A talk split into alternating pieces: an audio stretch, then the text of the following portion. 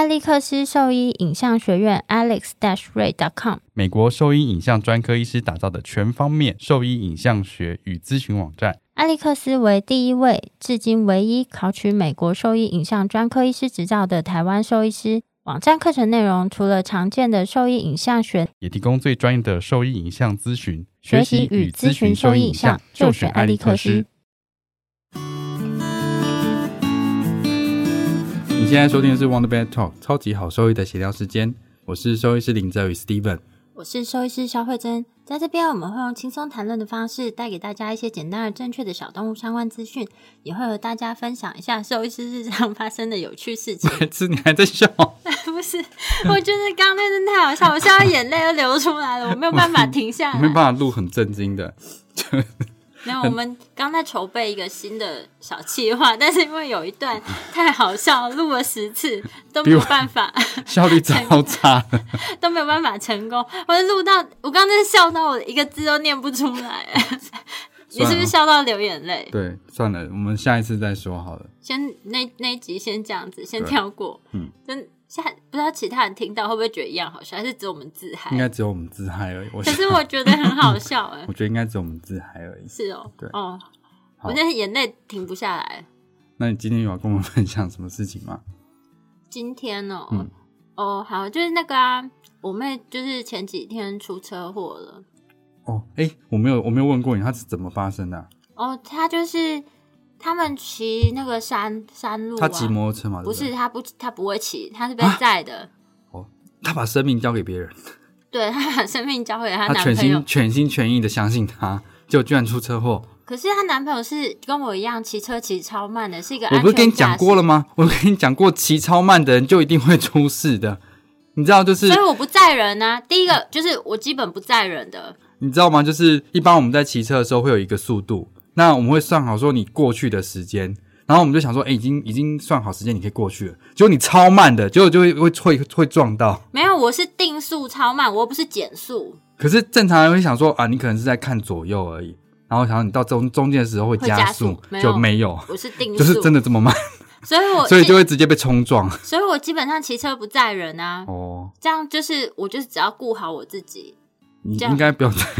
对，我不载人呐，而且我连载狗的话，我也不敢，我就是会把它放在背包里面。OK。对啊，就是安全安全驾驶。哦，那他是被撞到还是自己摔车？被撞到。车子吗？还是机车？嗯，好像是车子。啊，那蛮严，听起来是蛮严重的。对啊，然后他他那天就跟我说，就是。他骨折，然后我就问了一下，说哪里说，然后他说，哎，锁骨断掉，然后说那还好，没事，不影响功能。然后他就说，姐姐，我很痛。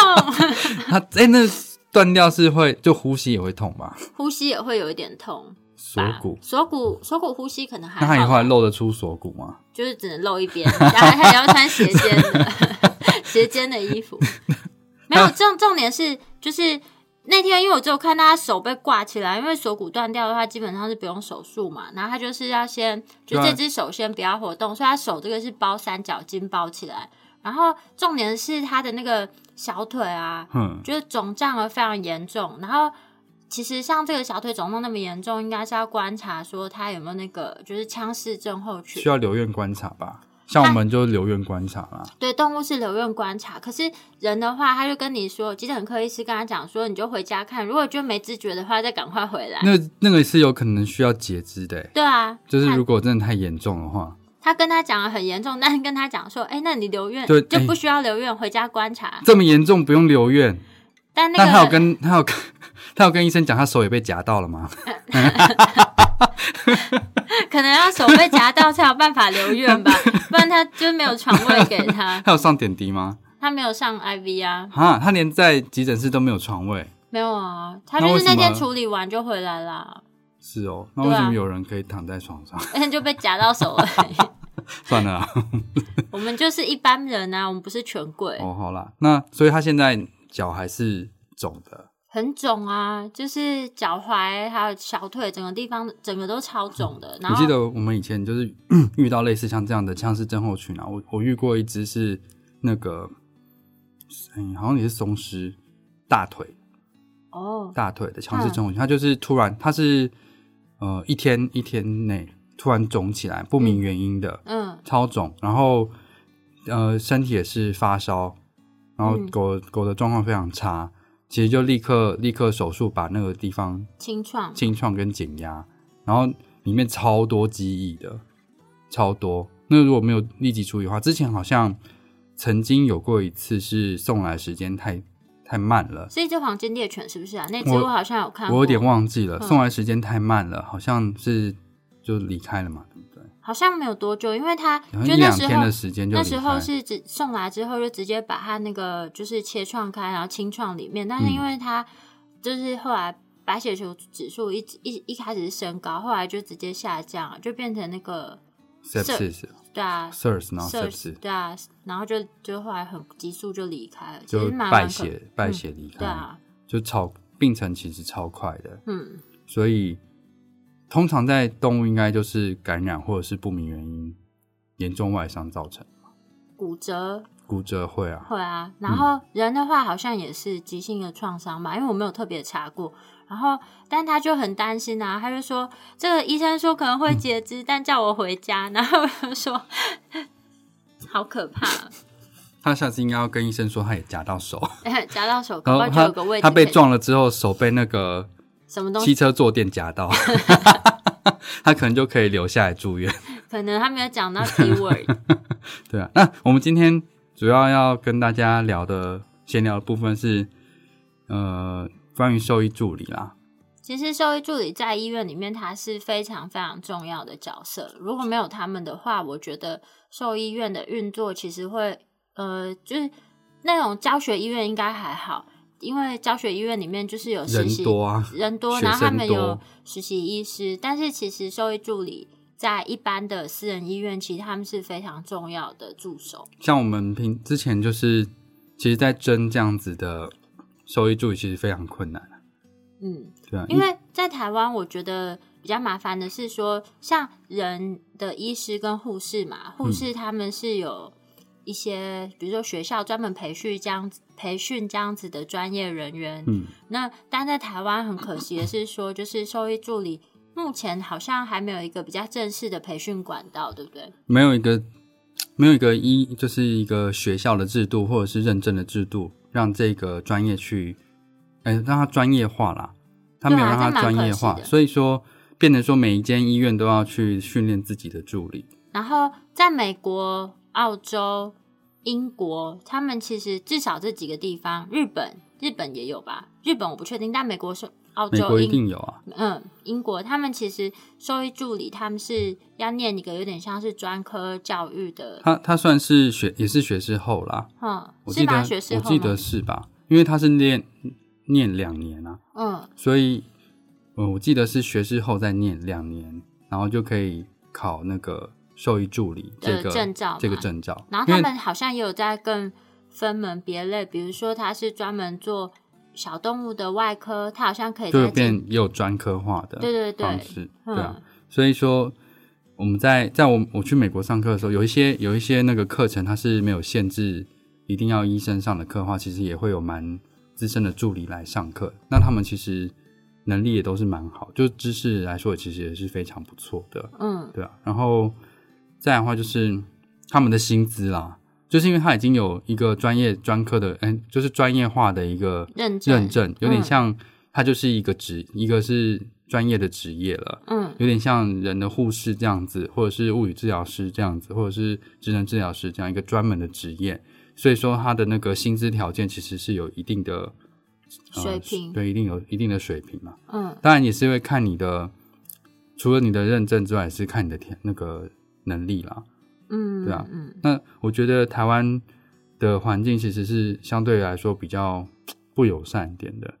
因为它的它就是因为没有专业化的制度，所以导致说这个变成没有任何门槛，所以你任何人都可以去做这个职业。那相对来说，其实他的那个薪资条件就会比较差。哦，对啊，我我觉得是这样，因为如果今天是学校训练出来有一个认证的机制在的话，嗯，那他的薪资水平就会达到一个比较好的哎。我觉得如果那个物理治疗师或职能治疗师，就是听到这个，会不会觉得有点不开心啊？不会啊，因为这都是个专门职业、啊。因为我我想要讲的事情是，兽医助理其实跟我们来说，他是我们的同事，没有没有位阶的区别的。嗯，可是很多人在，例如说你在医院或者是在兽医院也是一样，你不能，你不应该对任何医疗人员颐指气使，因为其实不是说医生比较高级或怎么样，其实他们位阶应该是一样，因为他们都是同事，的专门对他是对，他是分工合作的。嗯，对啊，像你今天一个你一个医师要做手术，你需不需要人帮你保？就前置作业，你需要人帮你保定，需不需要人帮你剃毛、刷洗这些动作？其实都是有人有人需要去做这些事情的啊、当然你，你全部自己做可以，可你还是需要另外一个人帮你啊。但你知道，其实现在的那个就是国内的兽医师法，其实对于兽医助理的限制其实是很多，就是在医院里面，其实蛮多行为都是属于医疗行为，所以其实兽医助理基本上是没有办法执行的。对啊，所以它就是一个，我我是觉得法规法规跟现行的情况其实会有一点嗯灰色地带，跟你定义不明啦。我觉得法规是落后的啦。嗯因为像在美国听他们在做这些，因为他们就是要合法嘛，所以很多东西在推行的时候，它已经是法规都制定好的。像像之前聊的那个物理治疗，小动物的物理治疗这一块，它其实每一个州每个州都有自己的法律，所以它的法已经定好，定义好哪一些是物小动物的附件治疗这些项目，然后它一定要有那个认证，才有办法去执行。这是整个都有法规去规定的。就是他先设定好一些架构之后，再去设立这样专门的服务。其实两个相辅相成的话，这个这个东西才有办法走得长久，而不会后来导致纠纷非常多。对啊，那在台湾都是没有人去，没有人去重视或推行这些事情，所以说很多嗯台面下的台面下的人在做，那你不确定这个人到底是有没有认证没？那但是你没有任何法规可以去规范他。其实我相信蛮多会去上这些兽医助理培训课程的的，就是朋友 或是什么的，就是同事们同事们，他他们其实是对这个行业是蛮有热忱的，所以他们在一个程度上，他也想要进修去精进自己的学识啊，或是可以增加自己对这个行业的了解，或是一些能力方面的提升。嗯，但是现在就会变得有一点点凌乱，因为各个。比如说，有一些是政府的机构，或是有的有些不知道是哪里来巧立名目的机构，他们也在推这样的课程，你就会很难从中去区别出说，到底哪一些是对你的学识或是对你的经验是有正向帮助。现在就是有点说是百家争鸣，也不是，因为它也不是真的都是良好的，，对就是有点乱象了。说实话，对啊，就是很多时候你可能看到，哇，这个是一个好像蛮大的协会去办了一个助理培训课程，然后你花了钱去拿到这个认证，上完这个课，但其实对你的找工作一点帮助都没有，因为老对实说了，兽医师来看，对，兽医师来看这个角度跟一般人看这个角度有点不太一样。对啊，因为你今天随便拿一个，就是好像什么宠物什么协会之类的协会的一个认证，说你有完成什么时数，然后你来应征我们医院的助理这样子。可是那个东西对我们来说其实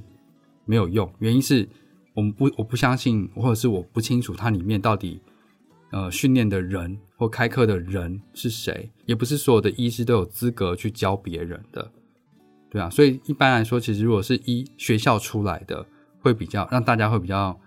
觉得是有保障的啦。对啊，台大有开过，就是台大兽医有开过，比如说像这样的兽医助理培训课嘛。我我是没有听过。嗯，中兴大学有曾经有一度有开过这样的课程，然后那时候的讲师就是医院的住院医师，比较资深的住院医师，也不是、也不是之前就资深的住院医师，然后还有我记得总医师好像也有，嗯，嗯，然后还有就是比较厉害，就是资深的内科医师、外科医师，两两者都有搭配。那为什么么这么好的制度没有持续的下 做下去呢？这个我就不清楚了？其实其实台湾的那个助理是很缺的，就是大部分我说我说比较合嗯、合适或者是真的好的助理，其实非常难找啦。因为嗯大家可能都想要尝试看看这个工作，但其实这个工作内容其实非常非常的杂，然后有些东西其实很困难。例如说，你今天请的助理，他有可能是需要做柜台的工作，那柜台的工作是需要去约诊的，可是这个约诊是一个非常非常大的学问，你要看你的医院的定位，然后跟每个诊的安排时间，然后这个诊可能是什么问题，你要稍微做一些判断，嗯，对啊，就是这样你才有办法让整个医院的运作运作，对对，所以这个工作其实非常非常困难。在那个美国啊，我去的那些专科医实习，呃，去那些专科医院实习啊，嗯。然后他们其实兽医助理就是做兽医助理的工作，然后柜台是另外的柜台人员，然后像哦。很大型在台湾很大型的，就是动物医院啊，嗯。他们其实柜台就是做柜台的工作，就负责接电话跟安排门诊，嗯。那保持这个就是呃约诊门诊的动线流畅。那兽医助理就是负责协助医师完成医师的工作。哦，所以所以你就变成说，你要请的助理，一个是有可能他的工作是柜台人员，对，他在应聘的时候，他会写就是兽医院的柜台人员。但其实这个柜台人员也要有相当的，就是对这个行业或者是动物的疾病要有一些认知啊，嗯不，然变成说你接了电话，那个他约诊的时候叙述了动物的情况，你没有办法判别。例如说他今天可能是急诊，但你就让他挂到，比如说今天然后排到比较后面的时间，而没有建议他立刻去挂急诊，其实这是会有一点问题啊。或是有些是事主说他很急，可是其实就是皮肤有点痒，啊，就是然后痒到反而受不了了。就是会错失那个呃他就诊的延误，他就是有一些被延误，然后有一些就是被过度夸张化。对啊，所以说这是需要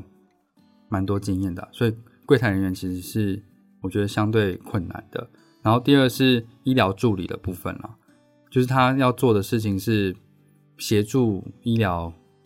程程序嘛顺畅，例如说保定这件事情，其实就非常重要。嗯，所以可是他们，我记得好像没有看过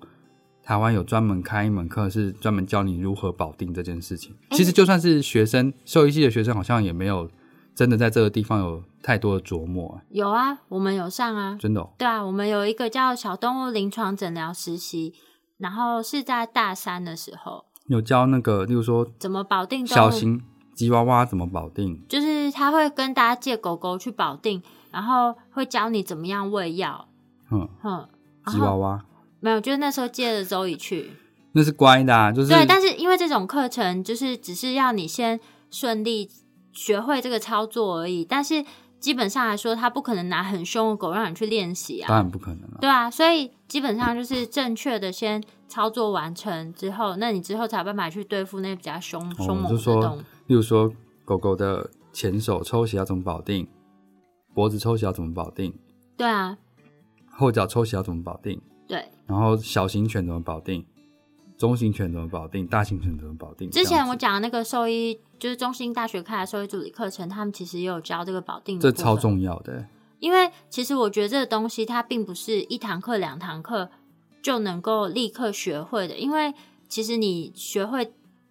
呃，就是你在课堂上练习了一次两次，但你如果久没有使用的话，其实还是蛮容易忘记。对了，嗯，然后再加上配合动物的体型不同啊，嗯然后还有就是它的个性，其实它保定方式原则不变，但是你可能就是要去做调整，那才有办法就是操作的很好。因为我觉得其实保定是所有操作里面最重要的一件事。对啊，嗯，不管是医生或者是助理都是啊，嗯，对对对，动物跟人，对啊，因为你保定的方式如果是很很厉害的话，其实你同时可以让整个医疗过程是非常流畅的之外，你不会动物也不会觉得太不舒服。嗯。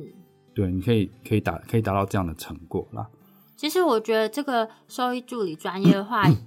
希望在我们职业的年年纪里面，有有机会可以看到这东西被推行成功啊！因为我觉得这个真的是很需要，对啊，嗯。然后，因为这是一就是像刚刚讲，它是一个它其实是可以作为一个终身职业的一个专门专门的东西专门的职务啦。对啊，对啊，所以让他的薪资能够达到一定的水平的话，才有办法持续这样做。不然，其实听到很多兽医助理的薪水其实都是蛮蛮低的啊、嗯。但那有一些资深助理，其实他们的底薪还是不错的。但是我觉得那是因为他们在一个工作环境比较久，那他们跟这个医师医院配合，其实都达到不错的默契，然后也被训，就是两者就是互互动啊上都是非常良好。那他们医师有就是教他们一些知识，然后助理们也是有互相学习，所以他才他才会在这个医院里面就是长久待下来。但是我觉得这种就会变成是有点可遇不可求，因为你没有办法去知道说你来应征的人他会是怎么样。然后再来就是你刚刚有提到，就有些人对这个东西充满了太多的幻想了。嗯，就是没有一个管道让他觉得可以先更了解一下这个情况到底是怎么样，嗯觉得蛮可惜的。对然后哎、其实现那个啊，不是有国际兽医助理节？嗯，有吗？有啊，哦，就是有一有兽医师节跟兽兽医助理节啊。嗯嗯，哎、之前我就看到那个他们有在庆祝啊，你说 Facebook 上啊，对啊，就是有在庆祝这件事情。国际兽医助理节，我讲一下我去的那个专科医院，他们因为我刚好去的时候是那个兽医助理节的前后吧，然后他们就有一个兽医助理周，就是因为我去的那个医院是超大的、超大型的私人转诊的那种后送医院，然后里面兽医助理的数量是人数是非常非常多的，然后他们的就是公司有针对兽医助理做了一连，就是这一周里面呢，他有有很多每天都有不同的活动，去感谢这些就是兽医助理的协助跟帮忙。然后其中有几个我觉得非常有趣，第一个是他们呃可以拿到一个按摩券，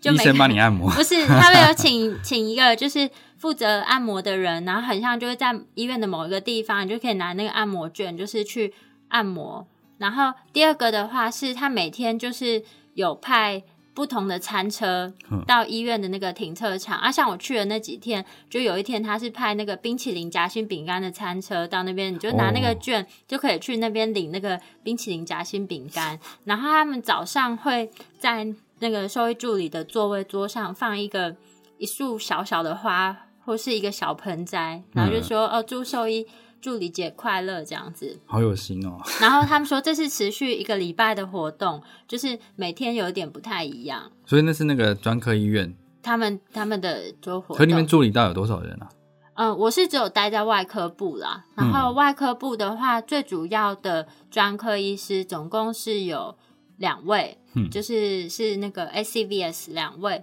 然后呃住院医师的话是有两个，嗯，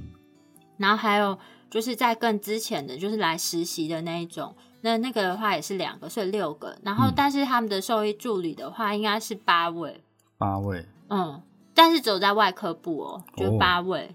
然后他们还有一个是非常资深的，算也是助理，但是他的工作就是不会做就是医疗相关的事情，他是负责安排每天的手术啊，然后门诊，然后他是负责联联系就是医师跟转诊兽医师，那还有柜台，反正他就确保这个流程是完全顺畅的。这个是 manager 吧？类似 manager，但他是只有外科部而已。哦，嗯，他是只有负责外科部，嗯，然后所以就是他们其实工作分的还蛮细的，所以每天早上他们就是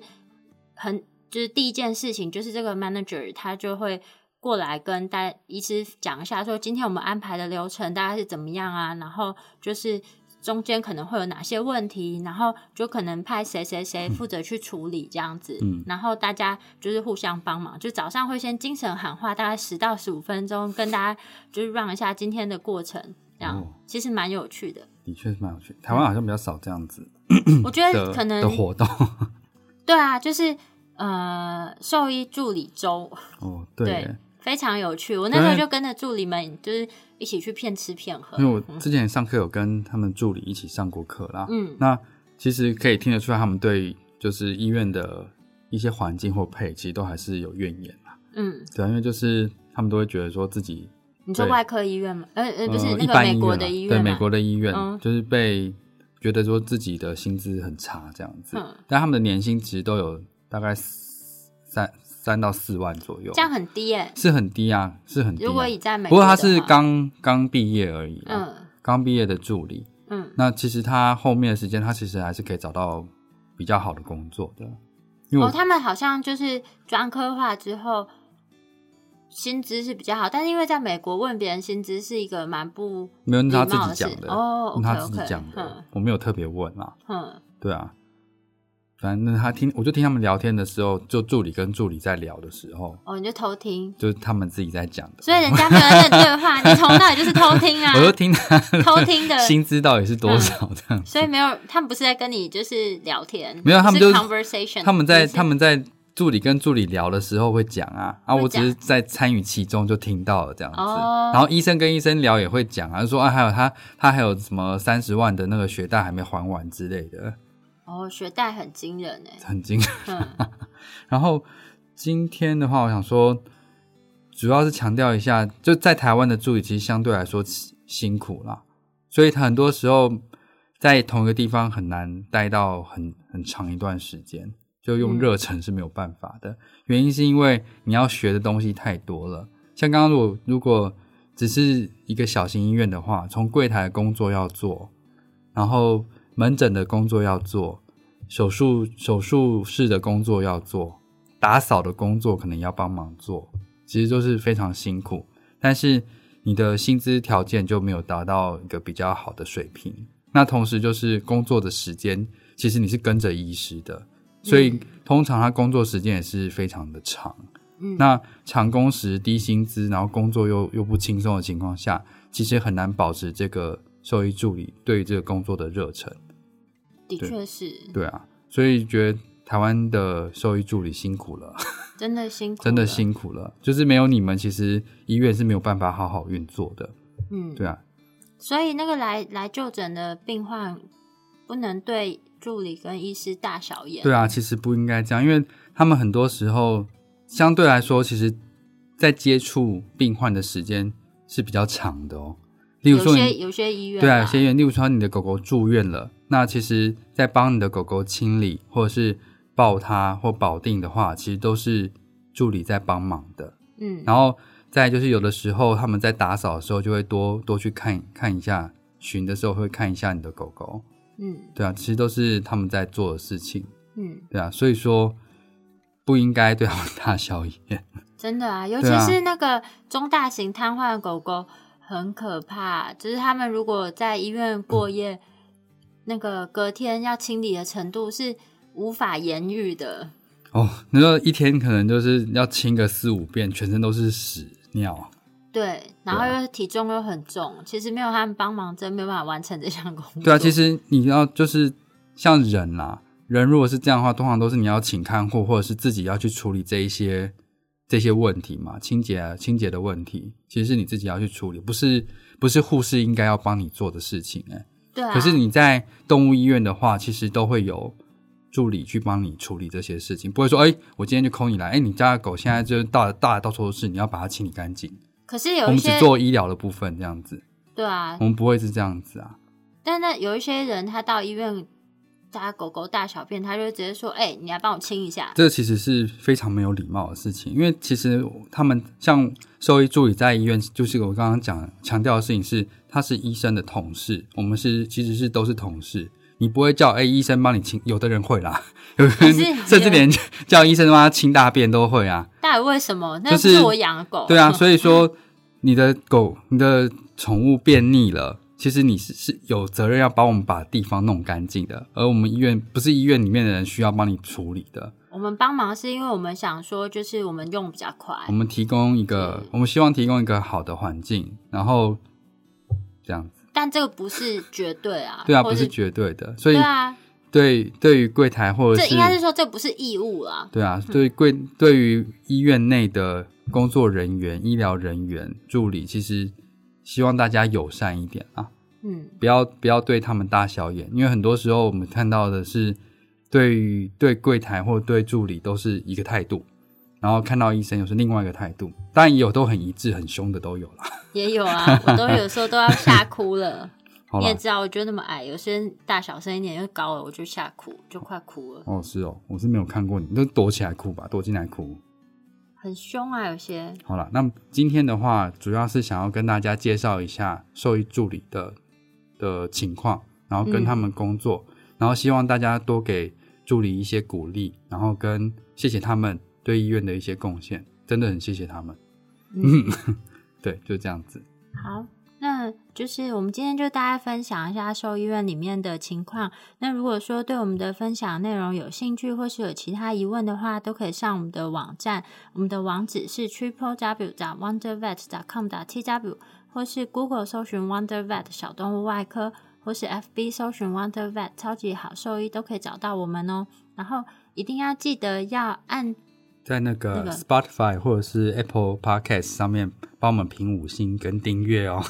没想到有一天要沦落到这种程度。没有啦，就是大家帮忙帮忙订阅一下，就帮忙分享一下这样的知识内容。对啊，我们都不收钱的。对，做功德。嗯，好，那今天的内容就到这边喽，拜拜，拜拜。